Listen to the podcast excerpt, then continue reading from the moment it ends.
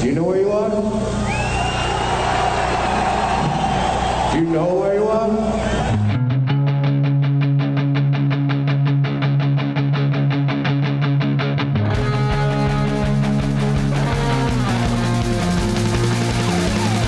This is Appetite for Distortion.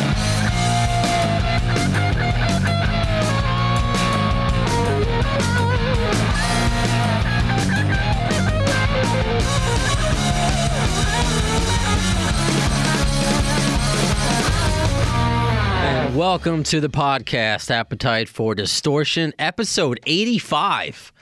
Yeah, it is. Brando, welcome to the show. Thanks for joining, spending time with us, with me, I guess, whether you found us through AlternativeNation.net, through SoundCloud, through Spreaker, through Stitcher, through iTunes, and yes, now even YouTube. We got to just get right to it. So on the line right now is just one of the most legendary guitarists ever, K.K. Downing from Judas Priest. He joined us briefly this morning because I know he's got a lot to do, a lot of interviews to do, talk about his new book, Heavy Duty, Days and Nights in Guns N' Roses. K.K. Downing, welcome to the AFD show. Awesome to talk to you. Hi, buddy. How you doing? Good to speak to you, too. Truly an honor and quite humbled to talk to you. You know, I'll make it quick because I know we don't get a lot of time. You know, Slash has a book. Duff McKagan has a book. If you ask... Sebastian Bach, Axl has a book, Adler has a book. Why was now the right time to write your story? Yeah, I think, I keep saying it, it sounds a bit morbid, but time's not exactly on our side at the moment, you know, I mean... You know, I'm going to be 67 next month, and I thought that I've been out of the band long enough now, 7 or 8 years. I thought I just felt the need to fill in the gaps for people, really, and answer the questions that they don't have answers to, and also hopefully give them, you know, a taste and an insight to me, the person, as I was as a kid, you know, and as I was as a middle-aged man, and now as an older guy, you know, because the thing is, you know, obviously I feel as though I do know and love the fans, and we've been on a very long journey together. We've shared the decades together. And so I felt now's a good time to have a final, you know, reach out and connect with everyone and have a final chat. Hey, they say 67 is the new 57. I don't know who they are, but they say it. You'll be fine. I hope they're right, mate. I really do. What, you mean I'm here panicking and I don't need to, hopefully? Yeah, let's hope. Let's not jinx anything. You know, for our purposes, tell me if this comparison makes sense. You know, you're on record by saying you were kind of wondering why Priest didn't ask you back when Glenn Tipton had to leave for health reasons. Kind of, could you compare it to maybe Izzy Stradlin not being included, at least in the way that he wanted, in Not in This Lifetime? You know, the kind of Richard-Izzy comparison to... Richie, to you, how do you feel about old members being brought back for reunions? Yeah, well, I think first and foremost, you know, both obviously Priest and Guns, they, I think there's a duty of care, if that's the right phrase, really, to the fans that know them and love them, that have been with them for so many decades, you know. With Priest, it was a lifetime. It's, you know, it should be considered, really, as to what people want, you know. But I think, obviously, lots of people that personal things get in the way and don't do... what they should do is give some consideration, really, as to what people want. I mean, I had to do that when Rob left the band for 14 years, you know. I mean, we did a couple of albums with Ripon, and I love the guy to death, you know. He's a great guy to be around, and a great talent and great singer.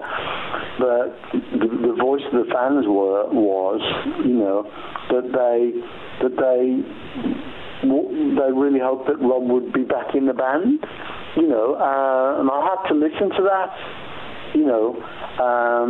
You have to listen to the fans because They're the ones that have been responsible for the band's success, and they're the ones that have stayed loyal. So they are essentially a band member. I think everyone would agree with that, really. Is what I think, but that didn't happen with Priest, obviously. I just mentioned Richie Faulkner, who was a guest of ours not too long ago. Do you have a good relationship with him? Because I think fans get a kick out of that. Like recently, Richard Fortus came to a Slash show and performed Rocket Queen. I think that's great. So do you have that kind of relationship with Richie? Yeah, I mean, Richie, as far as I know, he's a nice guy and obviously an excellent player. Obviously, I was a bit disappointed when...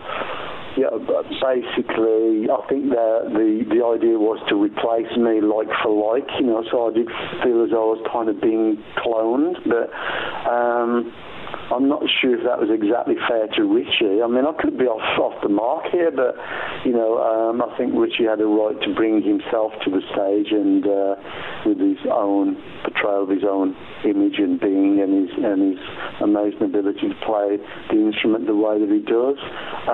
But it is what it is. I mean, especially in the fact that, when Glenn obviously retired from touring, that the same didn't happen. Obviously, Andy doesn't look anything like Glenn, or he doesn't wear the same clothes, the red pants, the guitars, or anything like that. So I don't really know what's going on, but it is what it is. I know Andy quite well, and worked with him before on. Consider him a friend, a great talent. The guys seem to be pretty comfortable and set with what they're doing. I would encourage everybody to, if they get a chance to see Priest whenever they can, go out there and support the mighty Priest in whatever format that they may be in. Cool. I think that's awesome that you still support Priest even though you're no longer in the band. Yeah. You made an interesting point, though, that Richie kind of looks like you, and a lot of people have said that Richard Fortus looks like Izzy. Kind of weird, I guess, purpose, accent, I don't know, but how do you feel? Do you think maybe you weren't just replaced in the band, but as a friend? I'm not sure. I just think that I know Richie, because obviously guitar players. I know that he's kind of predominantly a Les Paul guy, and he's looked up to obviously Zach Wild, Randy Rhoads, Mike Schenken, players like that. That's what he says. I don't recall me being cited in there as an influence on Richie when he was. In his younger days, but it is what it is. I say, to my mind,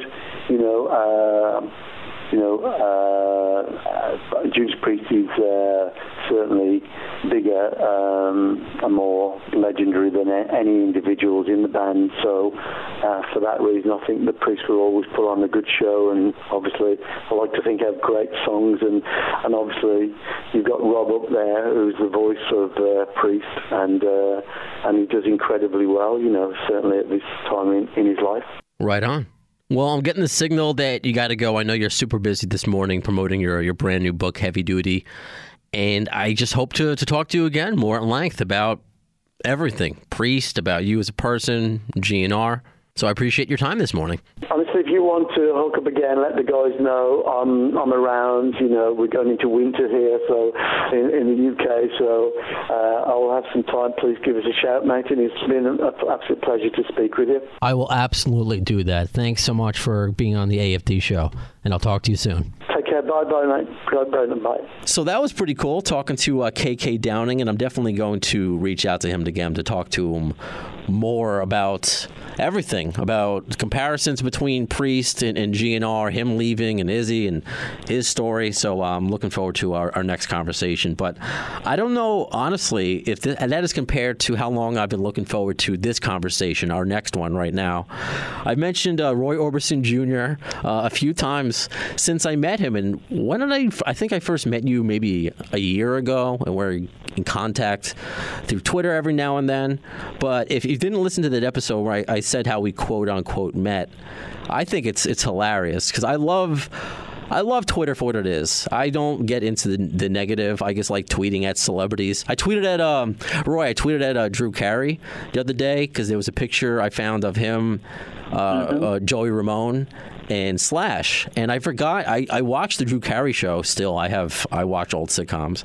And I forgot about the episode where I was like, what's the story behind this? And he's like, oh, we had a band called the Horn Dogs and Slash was in it. And so Drew Carey responded. And that kind of stuff gives, I get a kick out of that.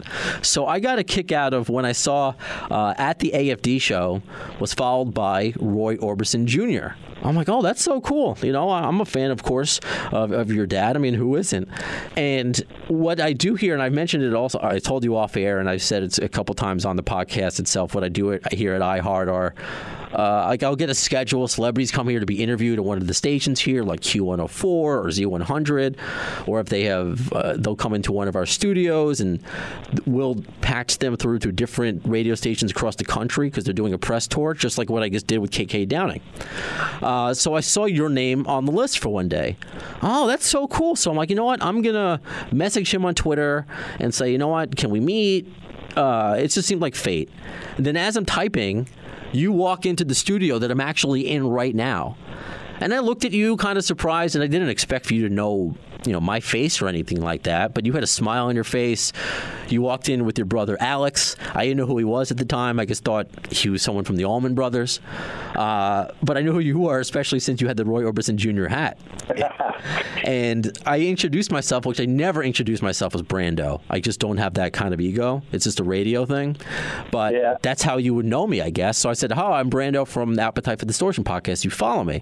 Like, oh, yeah, I love what you do. And I'm just kind of froze where I'm like, he knows who I am. He likes what I do. This is Roy Orbison Jr. And you're so friendly, shaking my hand and, shaking Alex's hand. And like, oh, can we get a picture? That's my long-winded that this has been I'm looking forward to this conversation, and I can't wait to talk Guns N' Roses with you because I said why I never asked you to be interviewed. What connection with Roy Orbison Jr. have with GNR? And since if you're a fan of my podcast, you know I'm always looking for the connection. And you're like, oh, well, I used to hang with Axl back in the day, and you started going through the chord progressions of Pretty Woman versus Sweet Child of Mine. I'm like, whoa, I'm an idiot. I am so glad you said something. So you have so many GNR stories, and you're such a huge fan. And I guess I'll shut up now and just say welcome to the show, Roy Orbison Jr. I'm excited. Thank you very much, Brando. Well, it's an honor for me because, I'm a big fan of the band and a big fan of your podcast, and you have so much love for them that this is a no BS podcast. The people that are listening to this are the real deal too, so it's a little different than just doing press. And it took me a while to get back into it because I go through so much music. I'm lucky enough that it's my hobby and my life, and I've had a permanent backstage pass for music for the past, my whole life. So I'm really, really lucky and fortunate, and one of my ways of giving back is to talk. I'm kind of a historian, and looking back, I'm just the luckiest guy in the world because I can talk about nearly everybody. I know everybody. I know Elvis and John Lennon and Bob Marley and Johnny Cash and just everybody. So, but I go through so much music, and 2015 was my big Guns N' Roses year as I go back to them. And then 2016 was nothing but jazz for 8 months. And 2017 was Elvis. 2018 is turning out to be Beatles and Traveling Wilburys. Sure. And, there's no real plan to that. It's just where my life and business takes me. I was a Guns N' Roses fan way, way back. And then they like you read a good book, like you read The Hobbit or go watch these James Bond movies, every 10 years or something. Guns N' Roses is one of those that, I go back to every 12 years or so and get really into it. Hmm. And it means something different as I've gotten older. And sure, yeah. So, now I look at them as the last great rock and roll band. And that gives me a lot of things to talk about. I thought, what am I going to say? You know, what am I going to talk about? This, they, and, you know, that's a heavy mantle to wear. And I actually shed a tear thinking about this. When I said it to myself earlier, I was going, oh, I'm going to have to mention they're the last great rock and roll band. And for whatever reason, that gets me sentimental just saying the words out loud, because we kind of didn't realize it at the time. I didn't. And so looking back, you know, so I'll just begin with the stories to kind of that's a little bit of qualifying myself. I play guitar, and I'm a son of Roy Orbison, and he and Elvis and Carl Perkins invented rock and roll back in 1950, 55. And that story's not well enough known, but nothing that you're going to hear today will you have heard anywhere else. You can't find any of it online. You can maybe tangentially, you can qualify it and go find some things, but I'll just start at the beginning. So I grew up in L.A., and so I went to a lot of the same places that the band were. And that surprised me all those years later, looking back. I didn't realize how close we really were, but not just down at Tower Records and at the clubs. And a club used to be called Gazzari's. Now it's called the something room. I don't know what it's called. I don't pay attention anymore. But the places change names, but the old names are the ones that I know. Those are the ones that Slash knows. And so, I grew up at 17 trying to sneak into these same places that they were. And... So 1986, my dad is recording an album called Mystery Girl, and we recorded at different studios, but one of the studios was Rumbo Records, and that's in the Valley in L.A. And we were booked Monday to Friday, and they rolled out the red carpet for us, and Roy was kind of the headline. There was another band coming in on the weekends, Friday and Saturday and Sunday. And now this is 1986, so you see where this is going. So I'll just cut it short. But Roy's that was the album with "You Got It," "Anything You Want, You Got It." And, okay, sure. Yeah, and in that studio, my dad and I worked with Bono on a song called "She's a Mystery," and that song "She's a Mystery" to me eventually became the U2 song "One." Oh wow! Okay.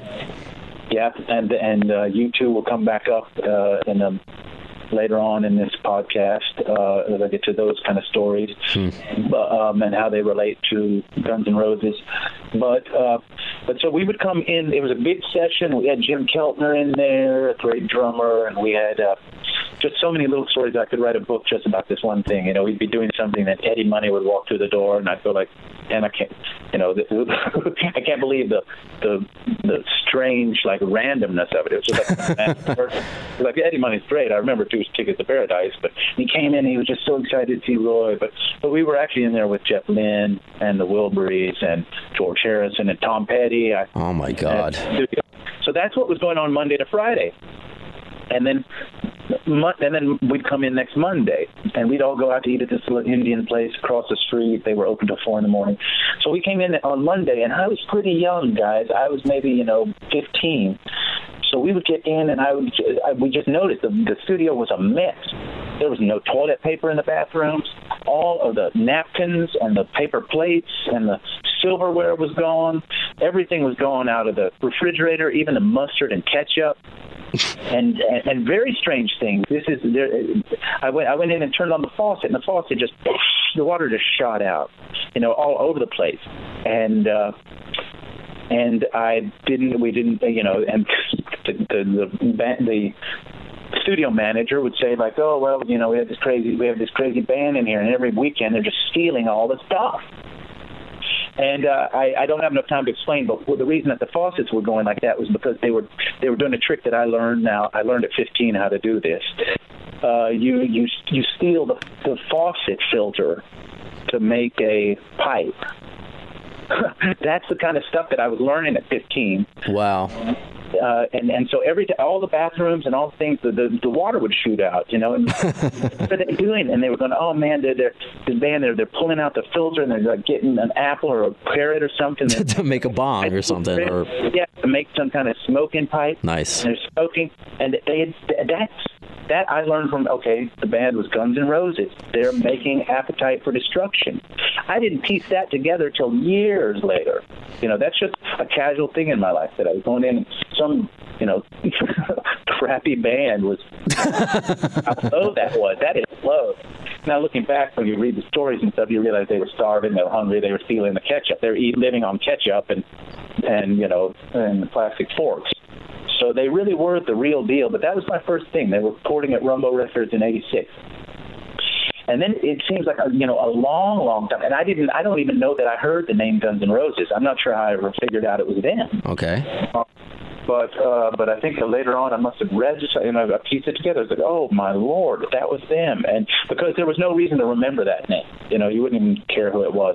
And then it was a long time, 87. And it wasn't until 88 that Guns N' Roses was huge. So that album was being made and was in a can, and it simmered. They did release it, but it was just on the charts for like more than a year. Right. Before anyone heard anything from it. So it was such a slow burn. That, you know, the next... so that's my story. When I thought, oh, where do I begin? What was my first encounter with Guns N' Roses? Well, I didn't meet them, but I got to know them through their trash they left behind in the studio. I think that's a perfect way to start. And that just... I think that perfectly, at least for my understanding about your upbringing, kind of explains it, that you're just Roy. There's no Orbison attached to it at this moment. You're just a kid growing up. But just because you do have the Orbison attached to you, that all these random characters happen to be these A-list top, you know, whether it's infamous, famous, and you're just a kid. I can't grasp what that's like. You know, my dad was a dentist, so I would meet this famous periodontist. I mean, that doesn't... It's not the same thing as being around George Harrison and Tom Petty and just a happenstance meeting with GNR with them, you know, making bongs out of sinks. Yeah, that's the kind of thing I was learning. Well, you know, to delve into that on a little side note, because I was there for a lot of critically important stuff, but it's the stuff that becomes interesting later that is kind of important now to me, you know, that I go, oh, because I got to know people when there was just nothing going on. So John Belushi, so this is my little side note for you. This you won't hear many places, but John Belushi did a Saturday Night Live sketch of Roy Orbison. Yeah. And he sings, and he falls down, and they lift him up, and he's still singing the note. Oh, he's still singing. And another good friend of mine, even to this day, Dan Aykroyd, he didn't know. Some people don't know anything about Roy Orbison; they just missed it. So he saw these glasses, and he put on the hat. He put on a hat. And he played harmonica. He put on his glasses, and that became the Blues Brothers. That it was inspired by Roy. Or it started with being inspired by. Yeah, and you know, I've learned to tell these stories in kind of a humble way. So, you know, it's John Belushi's thing. He was doing it, and it's Dan Aykroyd's thing. But there is some backstory there. But what it meant was John Belushi was a huge Roy Orbison fan. So sometime I'm around 8 years old. We're doing a show in New York. He comes back. He comes back to meet Roy, and he brought four mop-top kind of weird guys that were the Ramones. Oh, wow. So, you know, we met them way, way, way early. I knew them most. And these were guys, and they loved Roy. They freaked out over Roy. And John Belushi was trying to get money from Roy to invest in this band, the Ramones. You know, and John Belushi, people don't know, he wasted a lot of his money trying to... He was like, I don't know what he was doing, managing them or what he was doing, but he really believed in the Ramones, punk rock thing. And he was actually trying to weasel Roy out of some money to invest in the Ramones. So I was sitting on the couch playing with my little, you know, Hot Wheels cars and stuff. That's the kind of stuff that I have a lot of those kind of stories, you know, things that I just remember going to Alabama or somewhere wherever we went and down Muscle Shoals in 1978, 79, and we opened the door and there's cobwebs everywhere and just beer things, and we're in Leonard Skinner's studio, and the plane had crashed and the place had been boarded up till we got there. Hmm. In fact, and I didn't know anything about it at the time. Now I look back and I go, oh, I remember that studio. So those things are imprinted in my soul, you know, and it doesn't matter almost what we talk about. I've got stories everywhere, but yeah, so that was the Guns N' Roses one that just, it becomes later, it becomes important. Do you like that? Do you wish kind of like maybe you appreciated it more in the moment, or do you like looking back and like, wow, this happened? much more fun to be innocent. So, you know, I was flying to Europe somewhere, and I'm looking at a magazine, and I say, hey, mommy, there's a guy from The Picnic. You know, and I was about 9. I don't know if I said, hey, mommy, but it seems not like what I would have said. I was 9. Maybe I was even 10, 11, but I think around 9.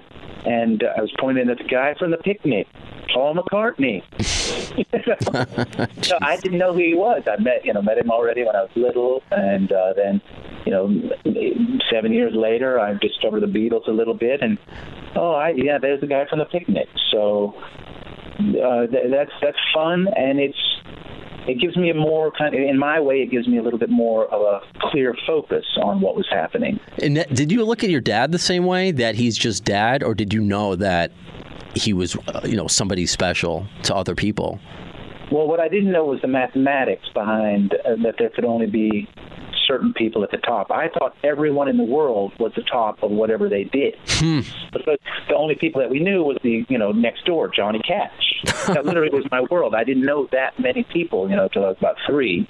So I saw the way they treated Johnny. I saw the way they treated Roy. I saw the way June Carter acted and my mom acted, and they would wear the same dresses and they bought the same clothes. And I don't know. I realized everyone wasn't musicians, but I thought if your dad was a plumber, he was the king of the plumbers, and all the other plumbers would come to see him and think, wow. I remember feeling like that, so I didn't think there was that much different about it, the way we were attacked in limousines and, you know, grown women throwing themselves at, you know. That's normal to you. That's, oh, boy.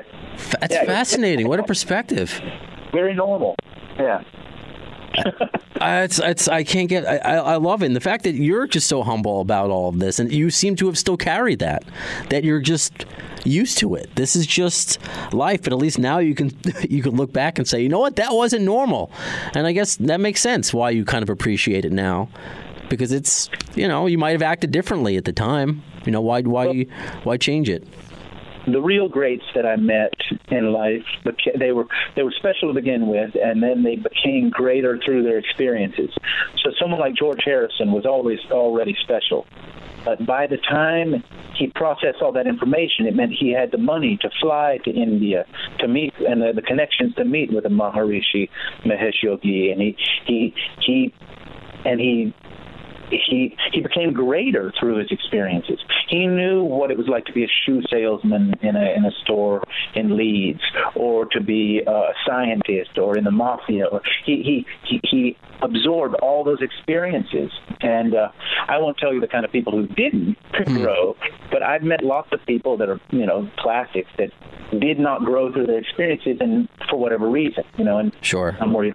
But the real greats, and my dad was definitely one of those. He was special to begin with, and it drew him to music. But through his experiences, he kept on going on and on. He passed that to me a bit, and I actually feel a bit lonely sometimes. I'm like, how come everybody else didn't get this? Why am I the only person who remembers all this stuff? And because there's a lot of others, you know, my peers that.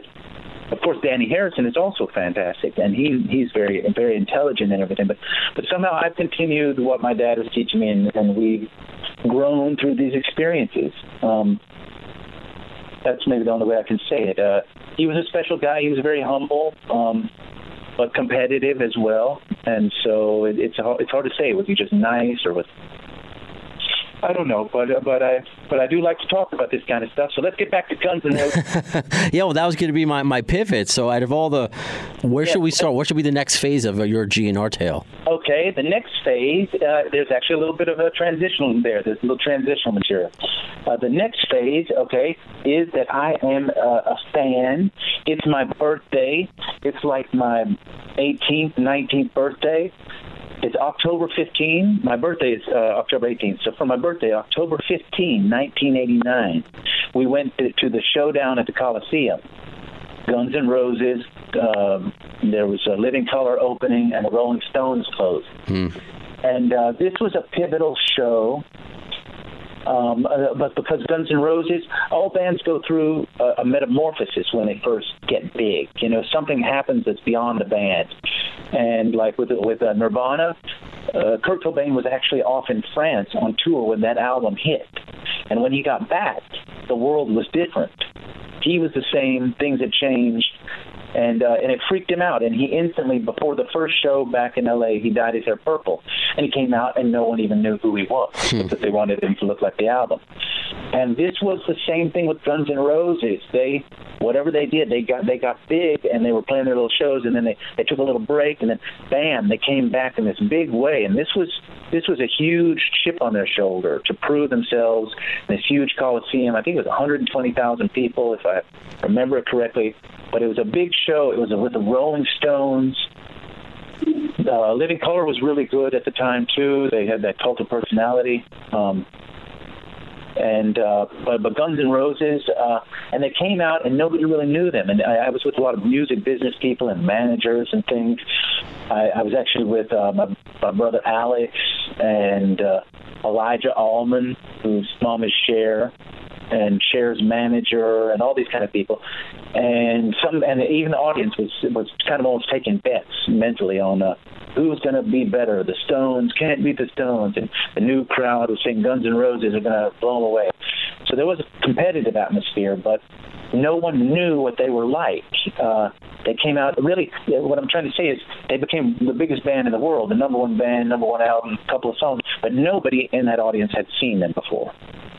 It's strange, but you know, so you sense that, and nobody knew what it was going to be, and they came out, and Axl starts going into, it was kind of instant negativity. It was pretty tough. Like, it wasn't really, it was a real doubt. He comes out and goes like, this may be, you know, I guess it's on tape, your fans will look on it. But sure. Like, no, this, you're looking at the last Guns N' Roses concert if some members of this band don't shape up their act. They stopped playing with Mr. Brownstone, right? Isn't that the quote? Yeah. I hate to do this on stage, but I've tried every other fucking way. And unless certain people in this band get their shit together, these will be the last Guns N' Roses shows you'll fucking ever see. Because I'm tired of too many people in this organization dancing with Mr. Goddamn Brownstone. And that was the line. And, you know, you were at that show. Oh, it was very depressing to hear. You know, I was like, what? What's going on? And we were watching kind of a band breakup. Now, those theatrics continued on throughout the band, but that's what I'm saying. No one was ready for that. It was dramatic. And they were damn good, but they would do it, and then they would just come to a dead stop. The audience would clap and stop, and there'd be nothing going on for 60 seconds. And Slash would go into a song, and then start again and again. And they were really, really good, but it was an awkward show, I'm telling you. And Axl fell off the stage. The stage was about 13 feet high. He fell off the stage and just jumped back up and kept on going. It was incredible. One of the most memorable shows I can see. Not because it was perfect or because it was great, but because that was way too raw for the days. I mean, It was raw, and it was cool, and it was really good, but I didn't know what I thought of it at the time. I went back the next night. I got tickets all the night, so and they did a normal set. But that was my next. So and I went and looked that up because I wanted to talk about it. I thought, okay, I was at that show, looked it up, typed in Guns N' Roses, and said October 15, 1989, and that brought it all back. So there's another little fan story for me, and by the way, Guns N' Roses did better than the Stones, but the Stones were having a high point too. Bands like the Stones and AC/DC, they do great, and then there's a couple of down, and then they do great. They keep on, just when you count them out, they come back with something really excellent. And that particular album, I think, was called Rockin' Hard Place, and they were doing this Moroccan style music, and Keith had a great song, and it was a great album, pretty good comeback, and so I don't know if there was a winner on that one. There you go. And obviously, I'm assuming since you were at a few nights that you, I mean, there's one you said it was more memorable, but do you prefer the hectic versus they came on, they played great, you know, they all took a bow? Do you prefer something to go awry? No, but the second show went smoothly, and I only remember the first show. Well, that's my point. I mean, you were... Yeah. No, you know, I have to say I like it when it's No, I don't like the problem. Okay, fair. You remember it, but it still causes you stress, I guess. No, I like it to be perfect, you know. It's one of the things that I like about Slash and his modern live shows is he's just done it so long, the mistakes aren't even noticeable. You know, if there's any mistake or even pretty major things like the lights not working or the guitar not going on, you don't even notice it anymore. That he is so tight, you know. So I have to say I'm more impressed with just more music, faster, not the drama, not so much talking. The music was actually better than the theatrics. Yeah, and they are noted for their theatrics. So, yeah, for me the music was great. Mm. What? Mr. Brownstone. Mr. Brownstone goes from a long line of the Bo Diddley beat. So I'm a bit of a amateur musicologist, and I have a little bit of talent for hearing where music, the line of music, where things come from. Mm-hmm. And so I always like to do that for people, and they go, "Oh, you're really overthinking this." And I'm saying, "No, it's really obvious, isn't it? You got Bo Diddley, you got Buddy Holly, Not Fade Away, you got certain songs along those lines using that beat." But Guns N' Roses on that first album put themselves in a strong rock and roll tradition with that. They did that, and it's just one more brick in the wall that they built, that rock solid brick of rock and roll. Pretty cool stuff, all those little details. What about the comparison between Sweet Child of Mine and Pretty Woman? You were telling me about that off the air. Yeah, we'll get to that a little later. Okay. Let me just see. I'm talking about Appetite for Destruction now. I love it because that's why we're figuring out when to talk about stuff so people understand. Roy did his homework and has all right, we're going to talk about this, this, and this, and go through. He's so excited to talk about GNR. He wants to make sure. I don't know if you have, an outline in front of you, notepads, but you did your homework, so it's so cool to, that you did that. Obviously, when we do these interviews with Roy Orbison, I've done enough interviews. We say, when was the first time you met Roy? When was the last time you met Roy? What's your favorite song you played on? What was the favorite song you didn't play on?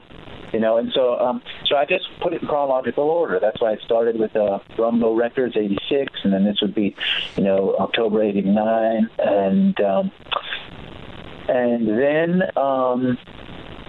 then I was a big Guns N' Roses fan, and okay, so the music. This is an appropriate time to talk about the Appetite for Destruction. Right. Appetite for Destruction ends up being, one of the greatest albums ever. Excuse me, I'll repeat that. The child story just fell over. Appetite for Destruction ends up being one of the greatest albums ever. Really, really, really high in the top list.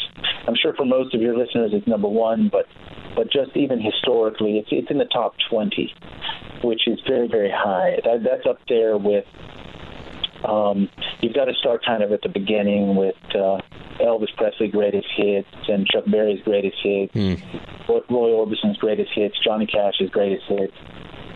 And back to Mozart and Beethoven. I was just wearing, no joke, a mostly Mozart shirt yesterday. It was my dad's, but I'm a huge fan of Mozart. So, yeah, I always think of, that's why I like GNR so much, the orchestral. I like that, Yeah, Roy invented that. That's one of that Queen and bands took off with a little bit. And sure. And the Electric Light Orchestra. But continuing on then forward from the great rock and roll era, which kind of preceded Guns N' Roses, then into, the Pink Floyd album, the great Pink Floyd album, Bob Marley's Legend, the Eagles' greatest hits, which just became the greatest album of all time again. Up into the 70s, where Sex Pistols, never mind the Bala.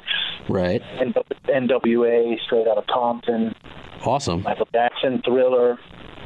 And Guns N' Roses. And what's really impressive about that list to me is just how late it was, how late it came in the game. I mean, and now it's, in a way, it's before a lot of the listeners were born, but that's really late, when you're talking about Elvis Presley styles, 80 and 89, to do something important, to do something new, significant, that builds on the foundations It is nearly impossible, and it's completely unprecedented, and it hasn't been duplicated since. So even though, in a way, I'm saying it's the 18th greatest album of all time, that is under very, very harsh terms, very stringent criteria based on a lot of things, you know, historical significance and, so the Beatles' White Album, there's just a couple. And I think for the most part the band members would agree with me. But it's still... I was just about to say, I would be shocked if any of them would be disappointed or hurt being behind the likes of Mozart or Elvis. They were inspired by them. Yeah, and then for me personally, the album is quite a bit higher, like most of your fans. For me personally, it's up there. It's way up there. I don't really know what's number one. Probably my dad's album, so number one. That's for me personally, and that's still saying a lot. So it's way, way up there. The first song, that you hear, "Welcome to the Jungle." It's got this delay. I'm a guitarist, so I looked at everything through a lot of those points of view, too. So I've tried to duplicate the song a little. That delay is so strange. It's a little off-kilter. It's hard to do. The rest of the song is just great, and the energy is so high. Slash's guitar playing on the whole album is so good. The ones that jumped out to me all these years later are "Welcome to the Jungle," "Paradise City," which I've been learning for my whole life. I still can't really play it all. I can strum it, I can sing it, I can play the solo. But to really get it right, it has a lot of intricate parts and a couple of different layers. So you have to choose what you want to play. And the opening, even the opening kind of single note arpeggio things, the finger-picky type thing, is very idiosyncratic. And nobody can really do it but Slash. The later bands, Buckethead and Richard Fortus and stuff, they actually aren't doing that. And they play it like I do, just kind of, I know the chord and I'm going to plink through it in rhythm. But Slash has some little tricks that are, in his nervous system. But when you think about what makes the album so good, Rocket Queen stands out. I don't know, that big ending, that crazy ending that sounds like you've heard it before somewhere else, but really you didn't. And I've never heard it put quite like that. I liked how you phrased that. No, I like I said, I'm a musicologist. I tried to find where that was coming from. You won't find it. But "Sweet Child of Mine," that is a song that was always really important to me because it's the good bands like Rolling Stones, they can do ballads or rockers. Roy Orbison, maybe the greatest rock song of all time, "Pretty Woman," maybe the greatest ballad of all time, "Crying."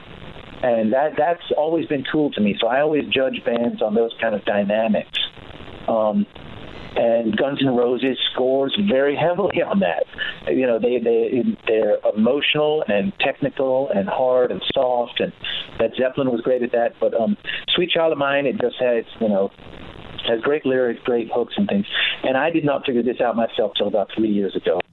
The reason I was going to get to this later is because it is so long-winded and so arguable and kind of going to be revolutionary for your fans. So I have to start a little back. The song "Pretty Woman" is written in 1964 by my dad on a 12-string acoustic guitar. And that is the first rock and roll or rock song with a guitar riff. Now, that's already where it starts. People are going to go, no, Chuck Berry. And I go, no, that's an intro. And they go, oh, what I'd say, Ray Charles. I go, nope, that's a piano. That's a piano figure. Lucille by Little Richard. Sorry, that's a bass run. They go through, and I have to shoot these down, these criteria. So it's a very strict criteria. I'm talking about a riff within a song that is integral to the chord structure and lyrics. Meaning, if you take the riff away, like a deck of cards, a house of cards, you pull away the one card and they fall. Okay? And so that includes all the songs that came after it. Songs like "Crazy Train" by Ozzy Osbourne. While the riff is dissimilar, the function is not. And so, in that manner, from Metallica type songs to "Black Dog" by Led Zeppelin, when you've got that kind of a figure opening up a song, It is in the line of Pretty Woman. And I've done a lot of work. I can't find anything before that. And that was actually fairly late when you consider 64. You know, the great rock and roll songs are mostly in like 54 to 58. But continuing on that line, it means a lot of the songs that you think of as the greatest riff. When I read in Guitar Magazine, I basically had to stop reading those guitar magazines. They made me so mad. Guitar Player and Guitar for the Practicing Musician, my two favorite magazines ever. A couple of years ago, just opened it up. And I even got in an argument with the editors of those magazines in interviews that I did months before they printed this. I couldn't later. It's the same thing. I get in an argument with them, and then I see the list, and I realize why they were so argumentative. And, of course, Roy's isn't even on there. But when I looked through the list, the number one was Satisfaction by the Rolling Stones. I was like, oh, sorry, that's Roy. Oh, the number two, Day Tripper. Nope, sorry, guess again, that's Pretty Woman. Sweet Child of Mine. And I thought, well, that's coming from there. And I actually have to go back and prove it then all of a sudden. So Rolling Stones, Mick Jagger, Keith Richards, they wrote no songs. This is funny for people. They go, what? No, they're the greatest songwriters. Yeah, but for what I'm talking about, they wrote no songs. They had a couple of Chuck Berry covers. They had some Buddy Holly covers. They had Under My Thumb. They had one good song, Time Is On My Side, and they didn't write that. So they wrote zero songs. They go on tour with Roy Orbison. This would be 64, and on the way back from flying, they were in Australia on a tour. They stopped in L.A. for a couple of days. They record one song.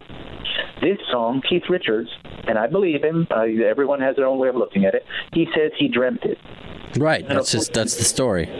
That is the story. You know, that's the story. And I don't argue. You know, if Johnny Cash says something and then someone else says, no, that I believe Johnny Cash. I believe Keith Richards. I believe the first-hand account. So, and I know he's telling the truth on that. But he had just come from a 3-week tour where he heard a song with an 8-note figure in E. Da da da da da da da da. It begins with 2 notes. Da da. And then he just went half the riff and back down. Da da da da da da da da. And even the bridge is very similar, and it's pretty much Pretty Woman walking down the street, Pretty Woman kind of like to meet. I can't get no satisfaction. I can't go no girl reaction. You've got to do a little homework, but it's there. The next one's even easier, Day Tripper, 65. And the truth is, you can go back to any band from back then and go and find their Pretty Woman. Go look at their songs in 65, find their Pretty Woman. They all have it. And for the Beatles, it's Day Tripper. Dun, dun, dun, dun, dun, dun, dun, dun, dun, da, da. And little keys in there. You know, if you play guitar, just do it. Your fingers will actually accidentally play it. Now, of course, that's Pretty Woman going through the prism of John Lennon's genius. You know, he quantized the riff. He juggled the notes in the riff. And they put it into a great song of their own. But Day Tripper is another Pretty Woman derivative. This article that I was reading, I got to number 3, Sweet Child of Mine, and I felt like, well, and I don't know. I didn't see it instantly myself. That's why it's very hard to hear. But I played it on guitar, and what I did was I played Sweet Child of Mine, and I played the Pretty Woman riff over it, and it fit like a flippin' glove. And then I played Pretty Woman, and I went, oh, here's the trick. Sweet Child of Mine is an octave jump. It's not an E either, but it's an octave jump, which is effectively like playing the first note twice. And then the way the last notes slow down, one step at a time. There's something in there, and you just have to kind of hum it. It's hard to hear, but it's there. It's dun, dun, dun, dun, dun, dun, dun, dun. That's kind of the Pretty Woman. And the Sweet Child of Mine is da-do-da-do-da, dun-dun-dun-da, da-do-da-do-da, dun-dun-dun.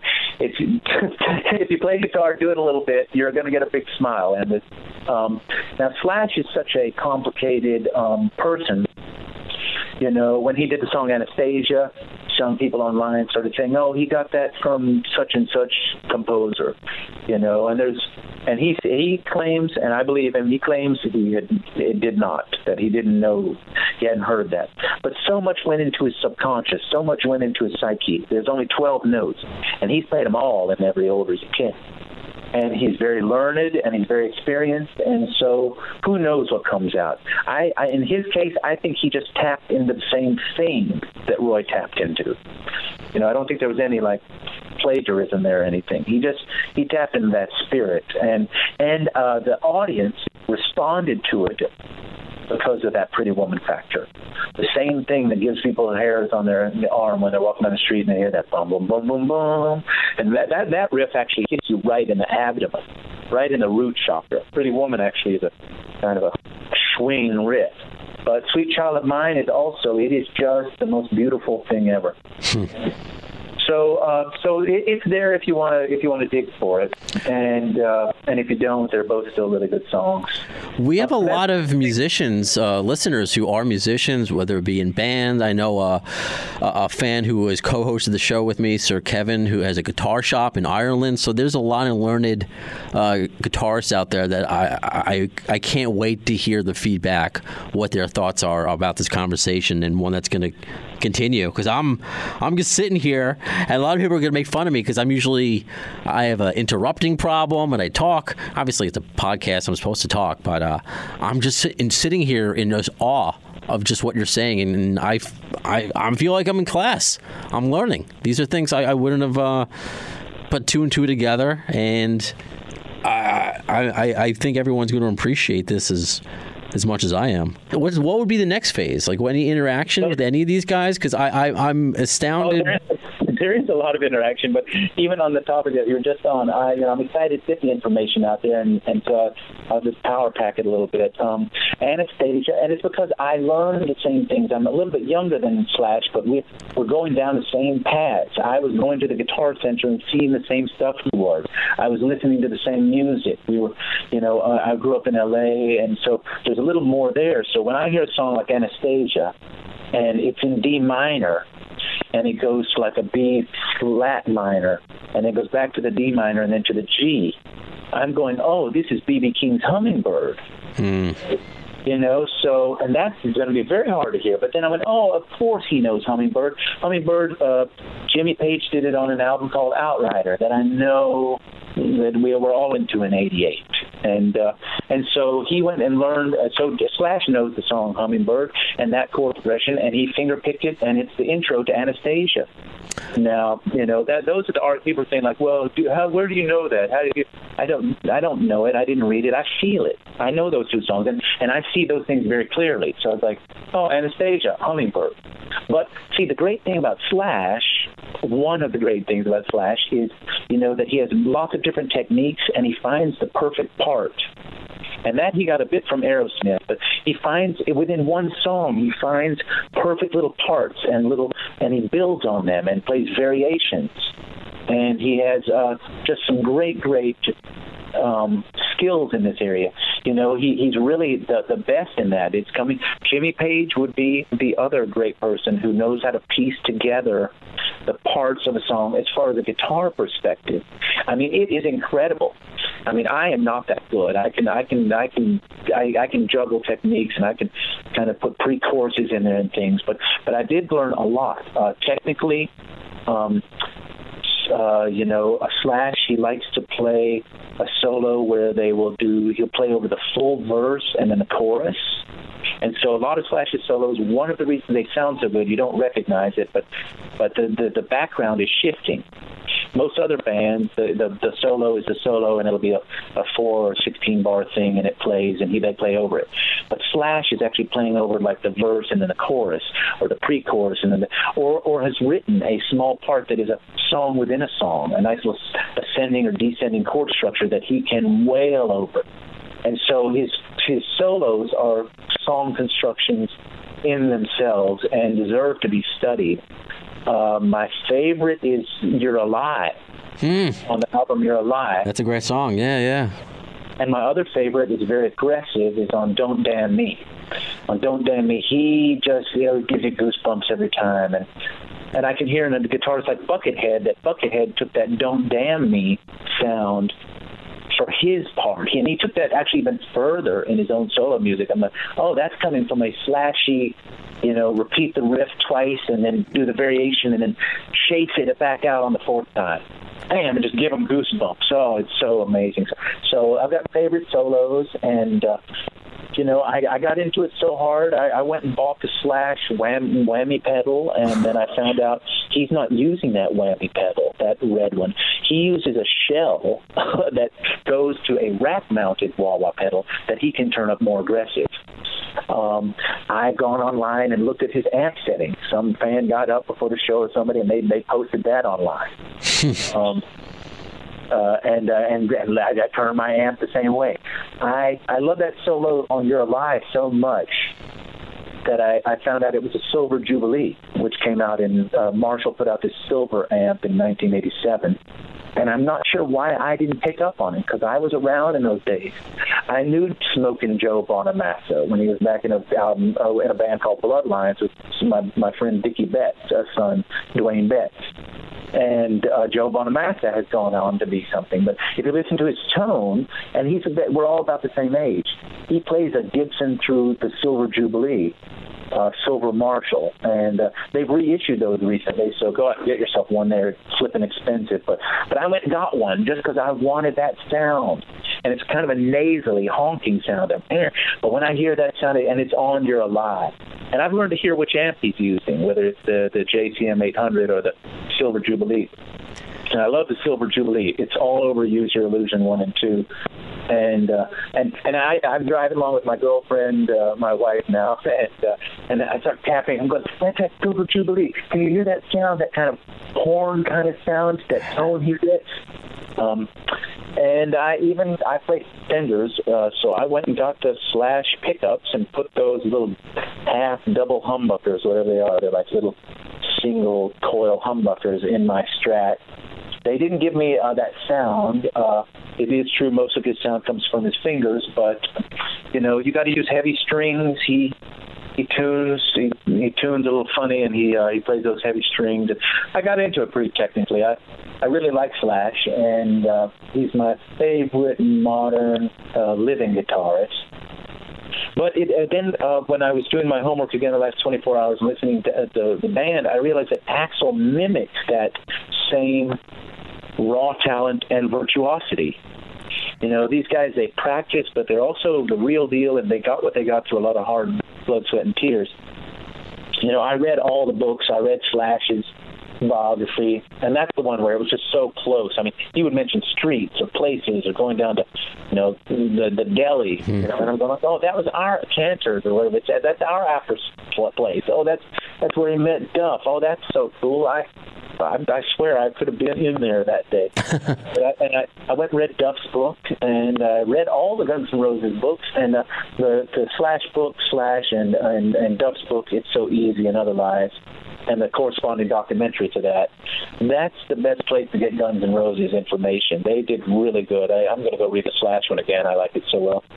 But I read other books, and, you know, these critics, they talk about Axl Rose using too many vocal effects on Use Your Illusion 1 and 2 and the Gremlin voice he does and all this other stuff. But all of that is there on the Appetite for Destruction. I don't know what they're talking about. If you listen to Rocket Queen, you know, it's got heavy vocal processing. And he whispers and he screams and I don't know if he burps in the mic, but he does whatever he wants to do. And he sings from low to high and high to low with almost no training, but just great.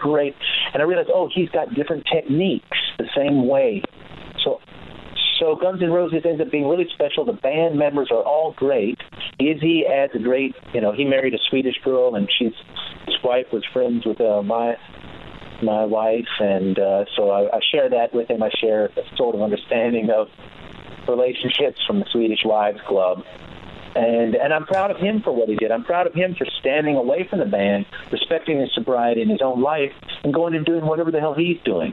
You know, I respect that just as much, although I would like to see him in the band, and I don't know if I haven't paid enough attention to know if there's been a full reunion with him in it, but that's the one that I will weep to see. But as far as like... No, it's just been, I mean, Adler made a couple of appearances, and I mean, with Axl, Slash, and Duff, but Izzy, he was with when DJ Ashbrough was still in the band, I believe, and Velvet Revolver, so all five of them have not been on the stage yet, no. It's going to happen, and I'm I'm going to be there, and I will see you that day, Brando. I hope so. It's going to happen. So, you know, there's not enough to be said about Axl mimicking that. How did those two guys get in that band? You know, how did they work so well together that if Axl goes does anything, he's got to have a Slash clone, and if Slash goes and does anything good, he's got to have an Axl clone. Their styles, I don't know. You know, that's what I'm saying. They developed separately and then intertwined in a, you know, unbreakable form. I don't know what to say, but we really did luck out. The world got lucky when those two guys got together. And so that led me into... Okay, so now I can jump back, and I'll get back to Slash later. I love how, and again, this is just, I'm in awe that I had no idea that I wasn't going to ask you. I was like, yeah, cool, we're following each other on Twitter, but what connection and what kind of fandom would you have? But you're just rattling off, you know, the deep cuts of The Illusions, you know, tracks from Slash's solo records, so you're obviously a fan. So as a fan, but somebody with connections, have you gotten to profess your love to Slash in person? Is that something, would you come off to him by saying, oh, I love this? Or would you, I don't know, not be so much of a fanboy as I would be? No, it's going to be, it seems sacrilegious when I get to that part.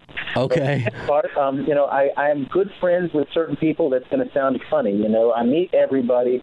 I've got a couple of enemies.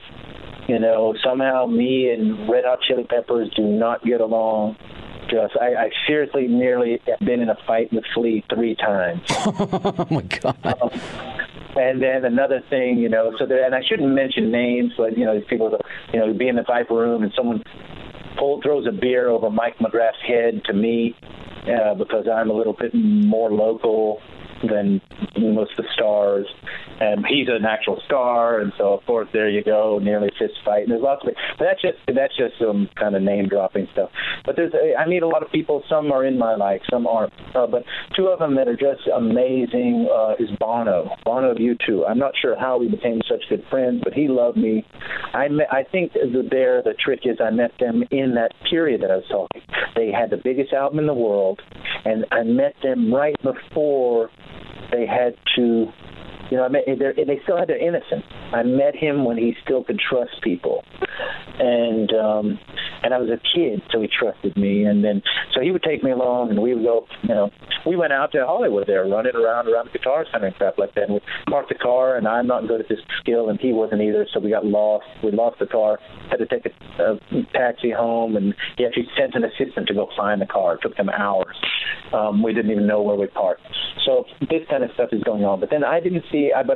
He's a big, and another one is Brian Johnson. For whatever reason, the guy from AC/DC, he grabs me and yanks me around with him at parties all night long.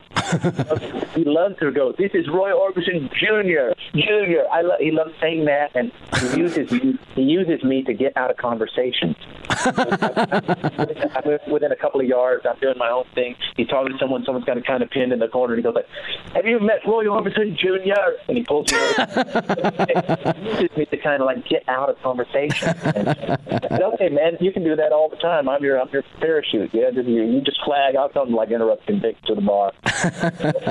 That's hilarious.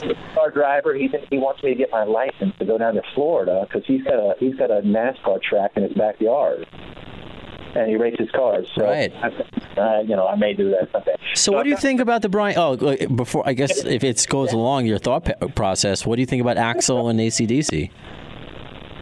When I first heard it, it's two of my favorite bands, and all of them irreplaceable. And I thought, how is this going to work? And like everybody, I think that low expectation surprised me. I saw it, and I thought, oh, my Lord. Axl's in a wheelchair and still killing it. You got girls dancing on the wheelchair, and she... That's something that those guys have. Now we're going backwards. But Axl and Slash, they have conviction. You can tell in the first notes if someone, you know, it's not a matter of even being good. They also have that conviction. My dad had conviction. You know, if you believe what he's telling you, and the tone matches the subject matter and matches the lyrics. And so that is all in Guns N' Roses, you know, the tone of the guitar, the tempo, the key. the lyrics, the song title, the subject matter, but Axl had such conviction, I just became a believer. I thought, oh, this is great. He's the only person in the world who could possibly pull that off. And I thought it was good. I'm not embarrassed to say it. I thought it was great. Now, do I cry that it's not my buddies? Yeah. But I was already crying that it wasn't Bon Scott. So I think that it was great. So I go to see, back at the Coliseum. I'm at the Coliseum. This is about 93. And I'm sitting at a table. I'm backstage, U2. And I have had more fun backstage at U2 concerts than anywhere. Those guys, they go all out. They have shrimp on a stick, an open bar, and just the food is amazing. Just the food, it's like a buffet, and they've got like all the free merch and stuff back there. They really blow you away. When you're backstage at U2, you're like, it's the best part. You look around and you think, this is the best place in the world to be right now. And I've had more than my fair share of those moments where I'm looking around and I'm like, yeah, I guess there's stuff going on everywhere in the world, but this is the best place in the world. And this was one of those nights. So I'm sitting at a table, there's about 6 tables back here. I'm looking over to my right because this table is filled with Sports Illustrated supermodels. And I tried to look up when this would be and stuff. It was a little hard to find, but we can kind of get there, and your fans are going to be able to figure out exactly when this was. Because I did find a picture online. I went, oh, that's what he was wearing. I remember that's what he was wearing. So I'm back there, but and the supermodels were all there. Sports Illustrated, because Axl was dating Stephanie Seymour, and she was over at the main table. At the main table was Bono, and to his right was Axl Rose, and to his right was Stephanie Seymour, and then a couple more people and some of her friends and some of Bono's friends sitting at that table. I was at a table diagonal. Just, whoever, me and I don't know who was sitting at my table. But the table next to me was the one I was really focused on because, like I said, it was all the Sports Illustrated models.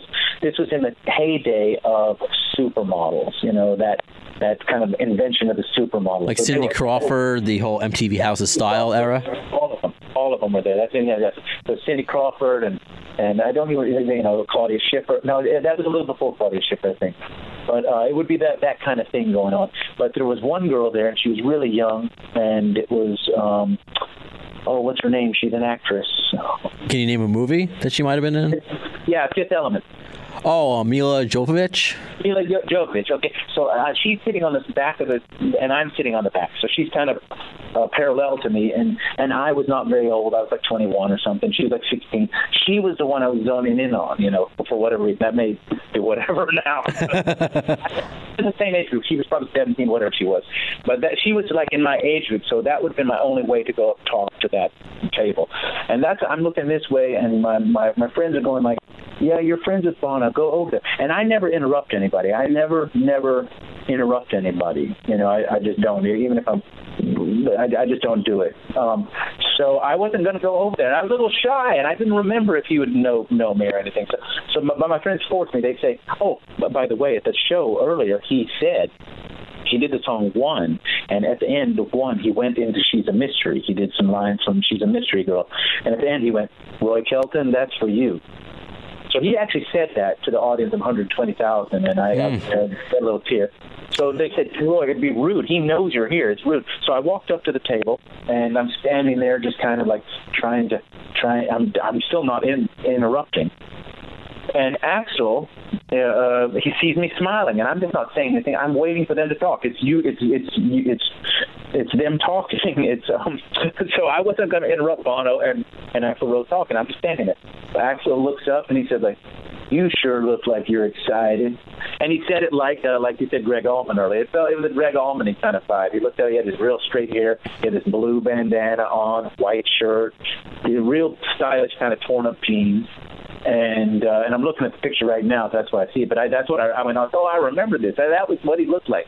People hadn't seen him for a while, and it was a little bit like, and he had very straight hair, and his hair was red. Really, he was in one of his best-looking phases, and he had Stephanie Seymour with him. And he said, yeah, you sure look like you're excited. And I just politely said, like, yeah, I'm just going to say hello to Bono. Bono sees me, grabs me by the shoulder, gives me a hug, and says, like, Roy, did you ever get that license plate you told me about? Just straight into like a conversation where it left off by 4 years earlier. That was shocking. I was like, oh, wow. I was humble a little bit. And at the time, Axl was a huge fan of Bono, kind of starstruck himself. And so he suddenly, for the way that Bono treated me, that there was this transference. Suddenly Axl, and I was kind of like them saying, I was almost ignoring him. I wasn't going to freak out on him there. I was just going to say, I was going to let them have their privacy. And he pulls out a seat and says, have a seat.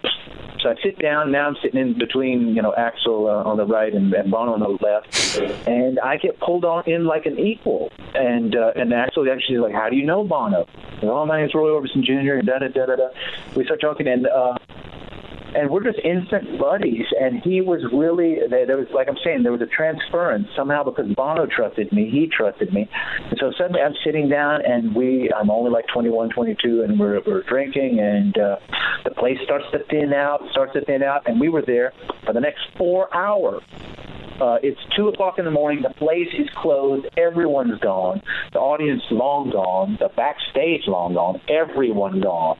And it's me and this one table. And then it's time to say goodnight. So we're going, and I'm walking out, and I'm smiling. I already got a big smile. I just thought, wow, that was cool. And I realized, I'm the only one not on a tour bus or in a limousine.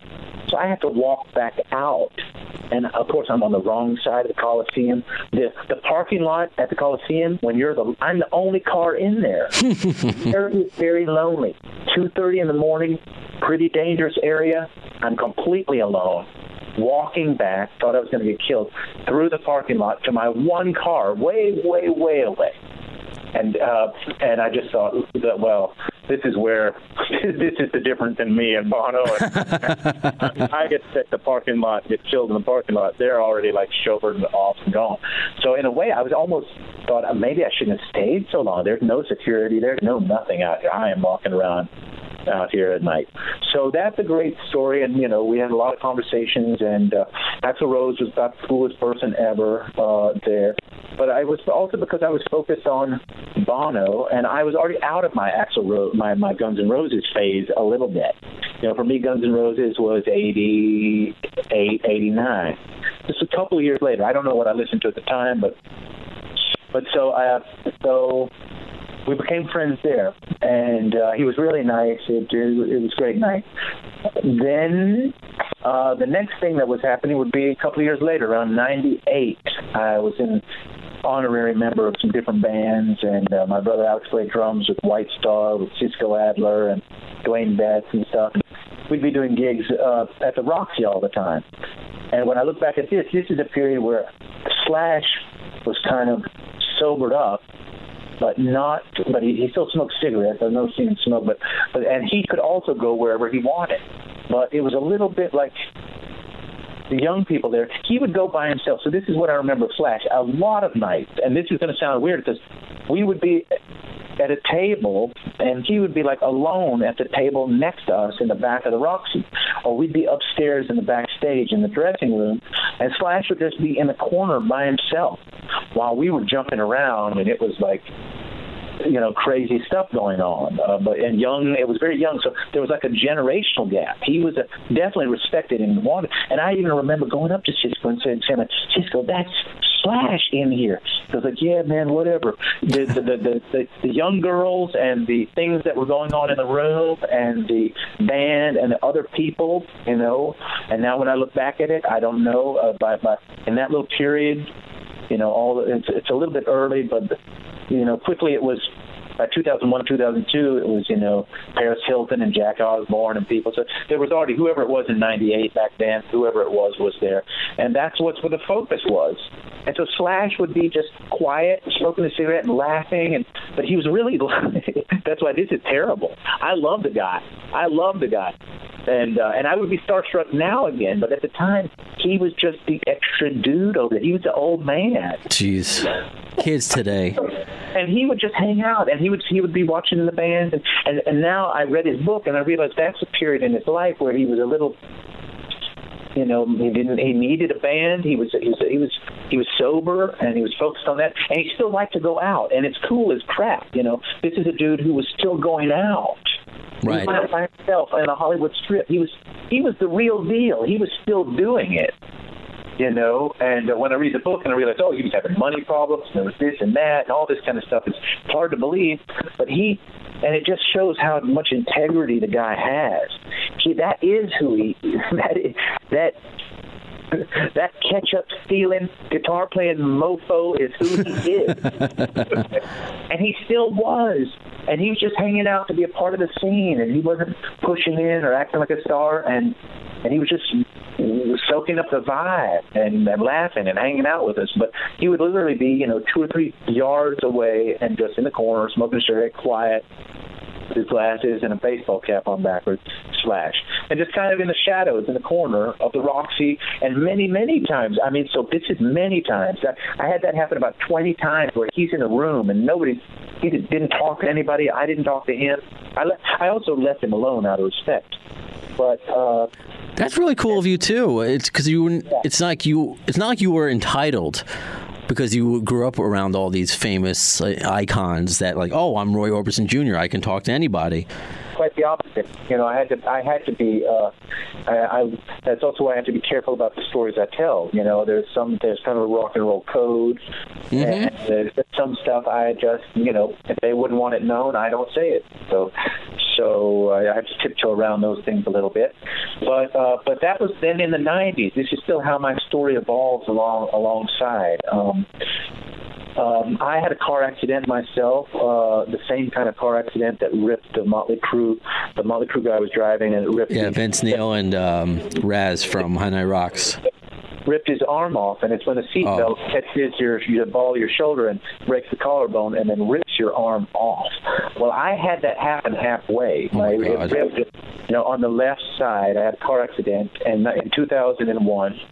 And I was under a lot of pressure at the time because the lead singer of our band, Backbone, my friend Chris Williams, he died. Even this is just off the top of my head. He died, and I'm not going to say the name of the canyon because it's where Axl Rose lives. But in Malibu there, with my friend, what I'm talking about right now, 2001 in August, he went over the side of a cliff there and died in that canyon. Oh my God! And Axel's house is 10 houses up. So my best friend died right by Axel's house in Malibu, and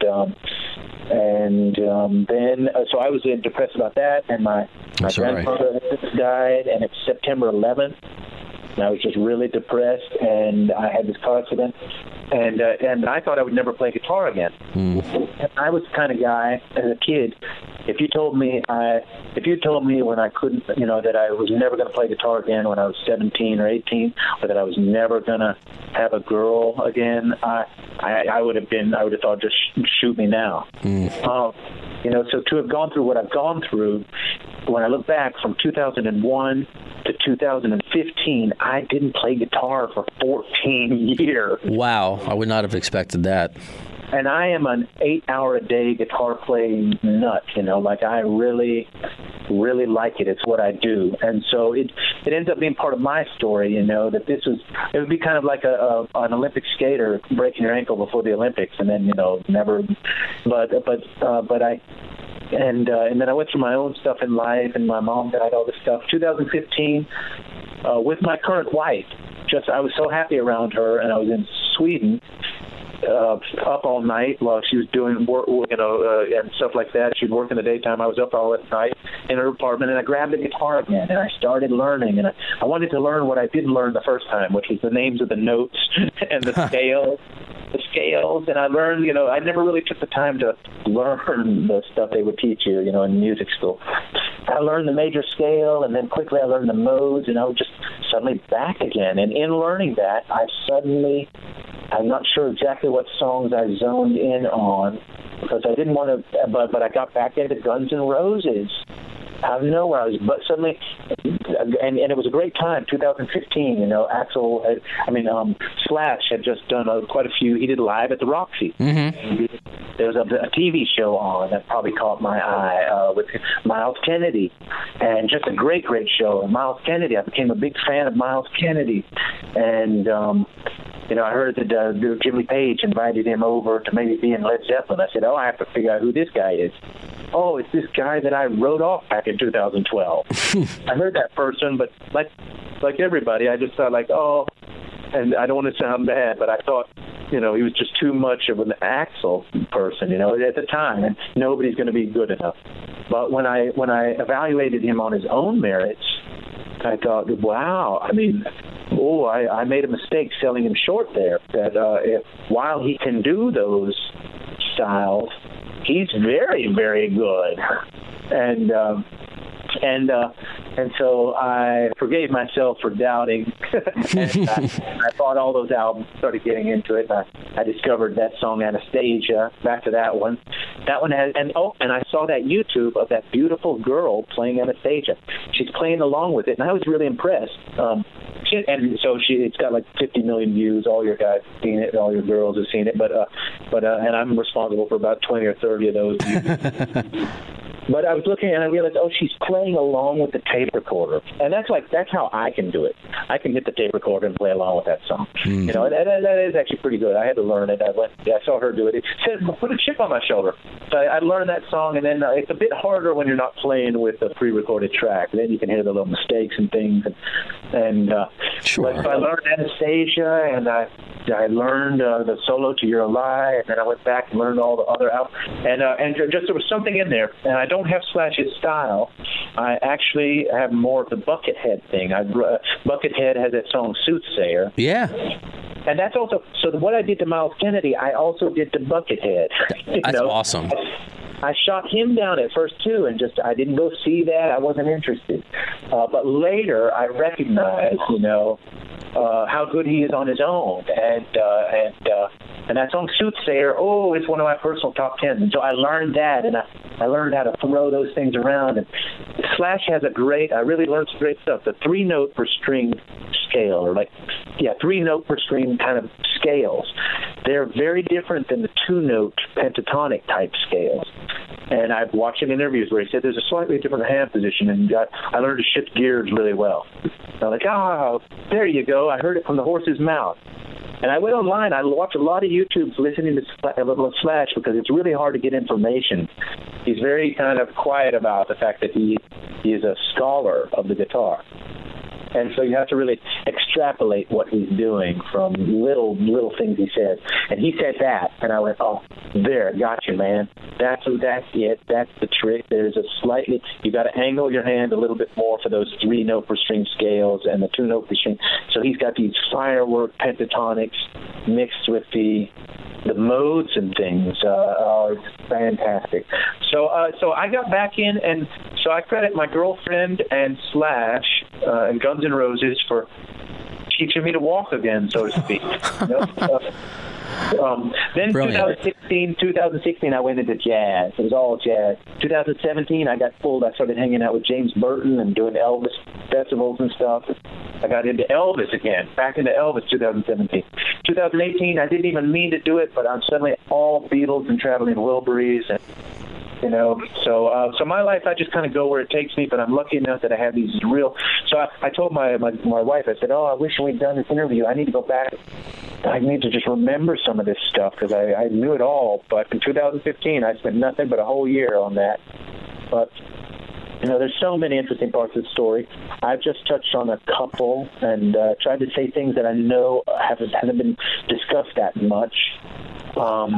This has just been amazing, just what your presentation of your stories and the presentation of how you compare different genres of music, different eras of music. So it's like what I told you off the air. I couldn't wait to have this conversation with you, and it didn't disappoint. And it's just so funny that I know this might be the tip of the iceberg of just the people you've encountered in your life, stories you have, philosophies you have.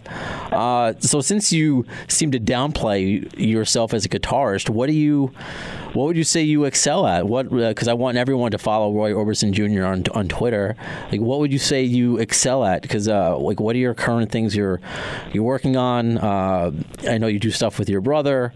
Because I want to have you obviously come on again and find out more about you as a person, and like you can just tell there's more Guns N' Roses stories there. And again, I still can't believe that I just would never have thought. You know, I'm like, oh, he follows me on Twitter. That's enough. And I'm so glad that I bumped into you that day. And you still owe me the picture. You know, you got to find that picture. I'm sure I sent you the picture. I'm just bad on computers. And, yes, about myself, you know, people ask me, they say, oh, you play guitar. Oh, you know, da-da-da. And very quickly they kind of prejudge me that I am. And I wish, so I've learned to tell people. I said, oh, I wish I was just another dead rock stars kid trying to make it with my band. I wish my story was that simple. I would love it. But it's a testament to my dad. What he left us was everything. So I wrote a book last year. It's called The Authorized Roy Orbison. I'm making 2 movies, one about the Beatles, one about Roy Orbison. They're both in production. Wow. I'm actually a film producer now, and in L.A. it's a big deal if you have your SAG card. And then it's a little bit bigger if you're a director. All the people love the SAG cards, the actors. And all the actors love the directors. And all the directors love the producers. So I have a PGA card now. I'm a producer. It's a big deal in L.A. We've got 2 plays. I've been working on a museum for 12 years. Oh, my God. That museum this April 23rd in Nashville. We're opening the Roy Orbison Museum. Awesome. We just did the first tour with a hologram. Roy Orbison is on tour. It was a sold-out tour in England and Europe that did really well. We're going to do this year. This year is 2018, and next year, 2019, in America.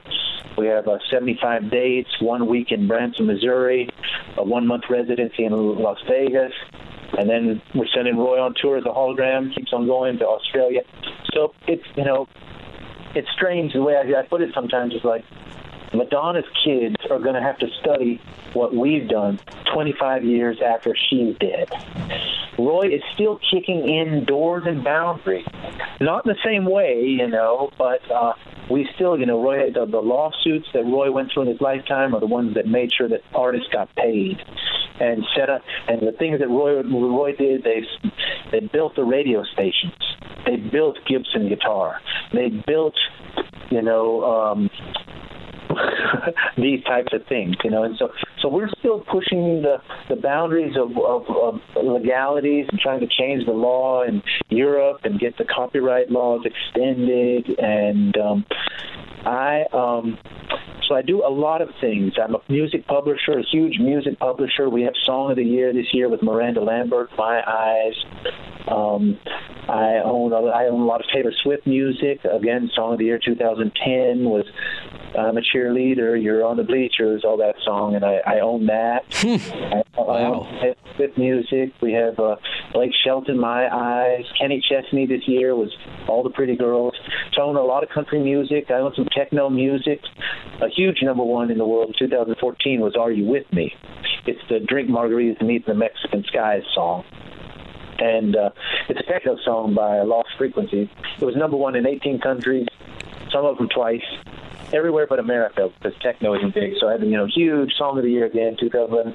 So I'm a music publisher, and my mom went around buying up all these catalogs, all these guys. So, I learned that from... Paul McCartney did that. He bought the Beatles, and Michael Jackson bought Paul McCartney's music. Right. And so, my dad already, we all kind of were doing the same thing, and my mom became very good at that, so I still do that. I have a huge publishing company. And we do, I designed T-shirts for Roy Orbison, and I worked with the Traveling Wilburys, and the Country Music Hall of Fame, and Sirius Radio, the Rock and Roll Hall of Fame. How do you even find the time to not only do all that, but to listen to the music, the amount of music? Like, how do you find the time? And especially to have time to talk to me. How do you do it? This is my love. You know, I've designed guitars with Gibson. Well, these are the parts of the areas that cross over. You know, I'm a big fan too. So you know, I like being in the boardroom with Gibson talking about, oh, can we do a Roy Orbison? Oh, you know, because Slash and Jimmy Page are very heavily connected to Roy Orbison. So yeah, Gibson dinners with both of those guys. Yeah, so because I'm doing guitar with Gibson, I get to sit at the table with Jimmy Page sometimes, and I get to see him first. Yeah, so little things like that I can't even describe. Like I get to see the Slash guitars first. Mm-hmm. You know, I'm walking around the factory in Tennessee here, and I know the guys who build them. I get to talk to them about specs and all that kind of stuff, and. So I just keep on kind of name dropping a little bit. It's Gibson, it's, you know, Madison Square Garden, it's the BBC, Disney, Coca-Cola. All these things are kind of connected to Roy Orbison. Yeah, you are definitely not just some dead rock star's kid trying to make it. You are definitely, and to use your words, you're not. I mean, I feel lazy now. I mean, you could have, you know, you hear a lot of these stories with, you know, celebrity offspring, whether it be in films or music, and the story doesn't go right. But this is just one of the most phenomenal and impressive stories I've really heard. I mean, and just with the projects that are in the works and what's to come. And we've talked about holograms on this podcast in regards to how bands proceed, of course, with GNR, with the lineup changes. And, you know, would hologram, Kiss, you know, one day it's going to be a band maybe without any original members, a new Kiss. And how do people feel about the holograms? You know, Dio's seem to have been met with awkward reception, but I think it's because he left us not too long ago. I think with your dad, what you're doing now, and it's the son's doing it. I think it's a big difference when it's the son's than with a wife doing it. I think it's something different. Like, that's my dad, you know? And I think you're paving away what a lot of bands are going to do in the future. You mentioned Madonna or I mean, I don't know, a Madonna hologram. It'll be interesting what bands do 20, 30 years from now when finally the Stones retire. You know, GNR's not going to do this forever, of course. It's really, I think you're laying a lot of groundwork for what music is going to become, because we often talk about the brand. Guns N' Roses is a brand, and they want that to continue. That's why, you know, a lot of the same bands and songs are played on the radio because the brand works. That's why all these remakes are made on TV and movies, because the brand works. It's sad, like you mentioned, it's for the state of rock and roll that GNR seems to be the last rock and roll band, but it's the brand that works. So the Roy Orbison brand is alive and well, and the future is limitless. I'm really excited to see what's to come. And I hope, I don't know if you know all the tour dates yet, but I hope it comes to New York, because I want to see it. Oh, they're testing the waters around, but it's already been approved for more and more. So I think we're going to be doing this for the next year or two, and it'll get bigger and bigger places as people get used to it. Yes, we could talk a whole session just about what you're talking about like, you know, Leonard Skinner. That was incredible to me. Back in a certain day, like around 2008 or one of their big years, they made $27 million. And the only original member was the keyboard player, you know, and I saw this somewhere, and it's a bunch of 15-year-old girls with like cut off midriff, you know, belly t-shirts, and they do you know, Sweet Home Alabama, and they all turn on their iPhones and stuff. And I'm like, oh my God, these people, they think they're seeing Leonard Skinner. There's nothing bad about, you know, that new documentary is great, and they're a great band, and the new band is great. I know those guys too. But I actually did sit there with them and say, like, how are you guys doing this? This is incredible. You know, you're doing a tour of these, and they are. There's sometimes it works, sometimes it doesn't. Amazingly, AC/DC, the whole second generation, you know, that was probably the most successful ever, and it works if the music's good. You know, for right. What they did with Journey, they got that kid off of karaoke. Yeah, and yeah. His heart's in the right place, and he sounded good, and he busted his ass off, and that's always going to work. I think just like Guns N' Roses, you know, talent with hard work and That's the only way it can be done. The hologram is a strange new thing, I admit. But, you know, when you're building it on The Voice and those songs, you know, that's the way it can work, whether it's Dio or Kiss or whoever. I mean, the next one that's actually realistic that's coming is ABBA, 1978 ABBA. Mm. And, you know, there are some that work, you know, like the fourth Elvis would be great. And they've already done something kind of like that. It's called Elvis Lives, and they tour, you know, with a screen. And we're probably going to do something like that. That's good for my dad, too. Black and White Night with us touring, you know, just go do 3,000-seater places all year long. That's a dream. That's a fun show. But the hologram, it's just a visual that we built on these songs. Without the songs, it wouldn't work. Without my dad's voice, it would work. If you get those two things, you could put a coat rack up there, and it might work. So the hologram, though, it has amazing other potential. Like, you know, I'm thinking already the Wilburys. Now, Jeff Lynne is still alive, and of course, we're not going to ask him to tour with this. But you know, for people that didn't get to see this, and Bob Dylan, that is people when I do these interviews, they said, "What would you like to see on a hologram?" I said, "Traveling Wilburys." But it has so much more potential. My other big list would be, you know, Louis Armstrong. Yeah. Charlie Parker, Hank Williams, Martin Luther King on the grass in front of the speech every year on the anniversary. Yeah, I would go see that. You know what? You should somehow patent that idea. That should happen. That should happen. It depends on what it is. So, yeah. And it turns out that, you know, the Roy Orbison one, it works real well. It's really good. And it's not just a matter of, you know, someone being great. There's people that it wouldn't work for. And frankly, we've got enough of a chip on our shoulder. Sorry, that I wouldn't care if people slag it or whatever. It's not for you. It's not for you. We like it. We're doing it. That's all that matters, because what I said before, it's your dad, and coming from somebody who else, so my dad's no longer here. You know, you do whatever you need to do to carry on their legacy, whether it could just be simply living your life. For me, I'll talk about depression specifically regarding my dad, so I lived through it. That's how I do it through radio.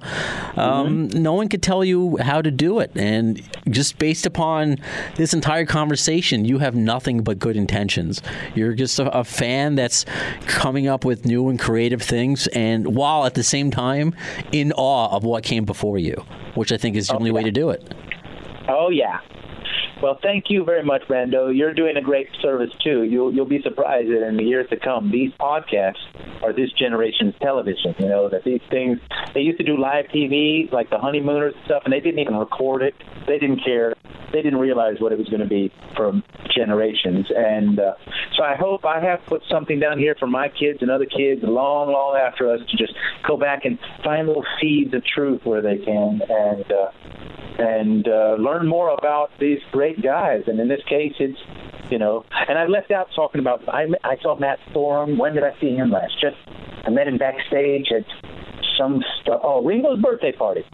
So Ringo's birthday party, not last year, but the year before, I'm back there. And the same thing, like, he's just a normal guy, because the room is filled with, you know, Beatles and people there. It's all really amazingly high-ranked, like, people. Mm. And then so that leaves, you know, Matt Sorum and I kind of over by the food buffet.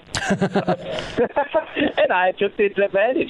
I got to post that. I'm going to try to do some posts that correspond with what you're doing, and I'll try to post a picture of my son, Roy Orbison III. I got him. I said, just hold him. I took a picture. So that's how much that guy meant to me. You know, I love all of them, and I could talk about Duff McKagan and his business sense in Seattle, and he invested his money in Starbucks and two little companies, Starbucks and whatever the other one was up there, Microsoft. Yeah, I think I've heard of them. He's the most, what would you call it? He's the richest. Out of them, he's the richest. And that also shows where his heart is. He's out on this tour because he wants to be. Because he's with his buddies. And he's the only one. He was friends with all of them. And he never had any serious issues. He was having fun the whole time. And it's just amazing thinking that this guy invested his money and he's the richest out of the Guns N' Roses, and so he's actually the one. I don't know. He's the one making it work because he's doing it for fun. He's probably the one that needs it the least. I mean, Slash with his divorce, Axl. I mean, who knows how much, if he's still paying off Chinese democracy. Duff doesn't need it. They don't need it, but still, he is in this. He's kind of entered a business world where he's got respect in a different area, you know. And so when he does this, it's still for the same reason he started. And, you know, so I love that guy too, and I could talk about that. He's connected to us through our neighbors at Chrome Hearts. He and my brother and Sex Pistols, Steve Jones. You know, I'm good friends with Steve Jones. They're family friends. So I've had conversations with Duff about some weird stuff, you know, and he was always very open and honest and talking, and yeah, he's friends with Chrome Hearts, his company that does all this cool leather and silver stuff, and they hired my brother and Steve Jones and to back up their daughter or something. So, well, before I forget, I got to say Mazel Tov for Roy the Third. Congratulations, and because you recently tagged us, him wearing a Guns N' Roses shirt, but he's adorable. Yeah. Congratulations to you and your wife. Yeah, he's wearing the Guns N' Roses shirt, and that was Bo actually. That's my next son. Oh, okay. But that was completely unconnected to this. That's what got your attention again. That's what got my attention, so forgive me. I didn't do much stalking. I don't know all your kids' names, so forgive me. No, but that is really who I am, dude. I did a post last month of my kid in a Guns N' Roses shirt for no reason whatsoever, and you saw it, got back in touch, and so thank you very much, and God bless you and the podcast and Guns N' Roses. They are incredible. Thank you, Roy. I mean, everybody needs to follow Roy on Twitter at Roy Orbison Jr., also RoyOrbisonJr.com. And I know we'll do this again, just as we initially planned in studio, and the fact that we've been talking for over an hour and a half, that we scratched the surface in just so many ways that we can go, just talking just as fans or talking intellectually about stuff. This has just been one of my favorite interviews I've done so far. So thanks for... Thank you. Yeah, thanks. Thank you, sir. Thank you. You're awesome, Roy. I mean, I'm so glad I got to meet you and, you know, at least like over the phone. Well, in person, that did happen. And it's not like you need my help with anything with your success, but if there's anything I could do for you, please don't hesitate to ask. Absolutely. Well, thank you. I'll send you tickets to the hologram when it comes through there. Awesome. I look forward to it. Thank you. Thank you, Brandon. Thank you. Thanks. Have a good day. I don't even know what to say. That was just an incredible conversation that could have gone on for hours and hours and hours. And it's not like, yeah, we've had some cool guests on, and obviously all with a GNR hook, but we could spend a lot of time away from GNR. One that comes to mind, maybe Johnny Kelly. Right? I mean, his connection, Johnny Kelly from Typo Negative, was being in Hookers and Blow for a few years. So with Dizzy Reed, how many specific GNR stories could he have? Of course he had, but a lot of it was spent on Typo and his upbringing in Brooklyn. But here, as I admitted, I had no idea Roy Orbison Jr. was, I mean, everyone could be a Guns N' Roses fan, but at that level, the level he's at, to know the, yeah, okay, you want to go deep into Use Your Illusion, fine. If you grew up in that era, you should know all the tracks. But knowing the Slash, the new Slash stuff, it's not like, oh, I'm aware he does stuff with Miles Kennedy. He knows it. He knows it and studies the music. He studies Buckethead. He's one of us. He's one of us. How cool is that? Roy Orbison Jr. is one of us. So I look forward to the next conversation with him, and I hope you do too. So that does it for episode 85 of Appetite for Distortion. Thank you so much. Whether you found us on AlternativeNation.net, on iHeartRadio, on the app, on Spreaker, on Stitcher, on SoundCloud, on iTunes, or on YouTube. Yes, we officially have a YouTube channel. The first 20 episodes are up there right now. It's going to be a slow rollout. I want to expand the brand, get more people to know about us, like Roy just happened to find. I mean, that's amazing, but I want more and more. And I think you guys too, guys and gals do too, because this is a Guns N' Roses, a fun Guns N' Roses radio show. You're going to get a taste of GNR, and who knows where this could be, if this could be more than the 1 week goal that I have. I don't know, something to replace your your crappy morning FM radio show. You're not going to hear this anywhere else. Roy, we would not have had that conversation on any FM station. It could not happen. Things are changing. Whether it's radio, whether it's the hologram stuff, things are changing. And GNR connects it somehow. I don't know. That's the constant. At least that's what I tell myself. Anyway, thanks again for everyone who, for following, listening. Of course, Facebook, facebook.com/theAFD show. You can give us a recommendation on there, review, and on Twitter, How I Met Roy, @theAFD show. So until the next episode, what's going to happen? When is it going to happen? I don't know. But in the words of Axl Rose concerning Chinese democracy, I don't know if soon is the word. But you'll see it. No!